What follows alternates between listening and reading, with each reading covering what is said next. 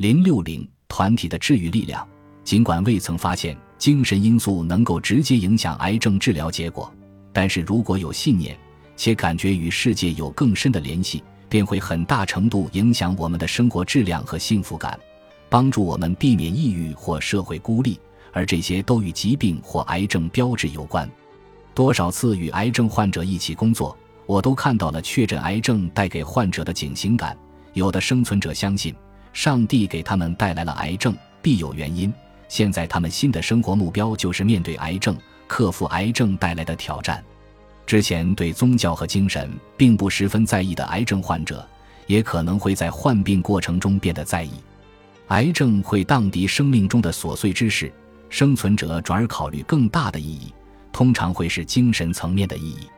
我们的朋友茉莉脑瘤确诊并手术后，仅六个月便有复发。他告诉我，那时他已经直面生死，面对第二次手术初期的瓶颈。看来我今生的路就要走完了，他想。毫不夸张地说，过去的六个月太过煎熬。他经历了瘫痪，多次让人衰弱且恐惧的癫痫。我当时想，就这样了，我是扛不过去了。第二次手术的那天，茉莉六点到达医院，约定的手术时间在上午较晚时候。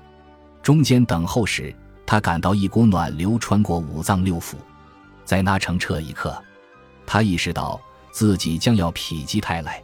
她告诉丈夫别担心，她能活下去。她压力很大，但仍要显得若无其事，这是为了他着想。从第一次手术的经历看，茉莉感到她会在手术过程中醒来。她请医生为手术过程设想，给她的生物学学生用。但是医生说，临时提出这个要求，他无法满足。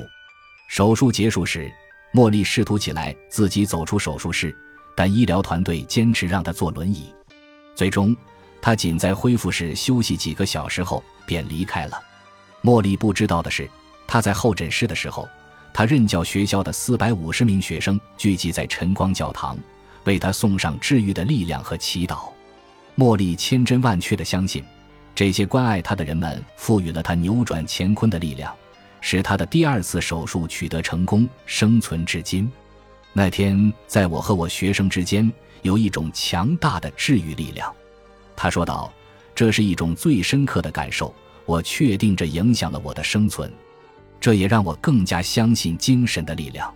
这是茉莉转向抗癌生活的重要时刻。在过去的十八年半里，他能健康生存。”安居乐业，恐怕与此有很大关系。他决定尽己所能证明医生是错误的。他还一丝不苟地重新锻炼心智和身体。他认为取得如此惊人的结果，要归功于她的丈夫和天使团队、家人、朋友、社会工作者、临终病人安养所的志愿者、医院和脑瘤中心的医务人员、中医师、按摩技师等的支持。茉莉常说，多半是因为奇迹。茉莉的核心理念是生命不止，希望不灭。他还相信，我们都有精神治愈的能力。抗癌生活的最佳途径是拥抱对你来说最好的治疗模式，不管它是什么。他解释道：“把注意力集中在最适合你的冥想形式上，同时要平衡好休息、锻炼、健康有机的生活方式以及饮食，积极向上，增强免疫力，摄入健康食品。”借鉴我们祖先几千年前的技术，有了这些，茉莉相信我们可以预防癌症。有证据显示，他对于精神和行动如何深层次的影响我们健康的理解，在他的年代可能是超前的。他的经历一直深深鼓舞着艾里森和我。对我们来说，他是一个活生生的案例，可以现身说法抗癌生活何以扭转乾坤。茉莉完全相信他的团体给予了他治愈能量。有的人和组织性更强的宗教团体联系得更紧密，对他们来说，礼拜场所也是抱团取暖之地。对于可能没有亲人或至少本地没有亲人的人来说，这尤其重要。亚娜是一位六十岁的科研护士，确诊为三期乳腺癌后，她和教堂联系更紧，教堂成为她社交支持网络的更重要的部分。作为亚娜六十岁生日庆祝活动的一部分，她和自己的女儿女婿一起正在接受参加圣地亚哥朝圣的培训。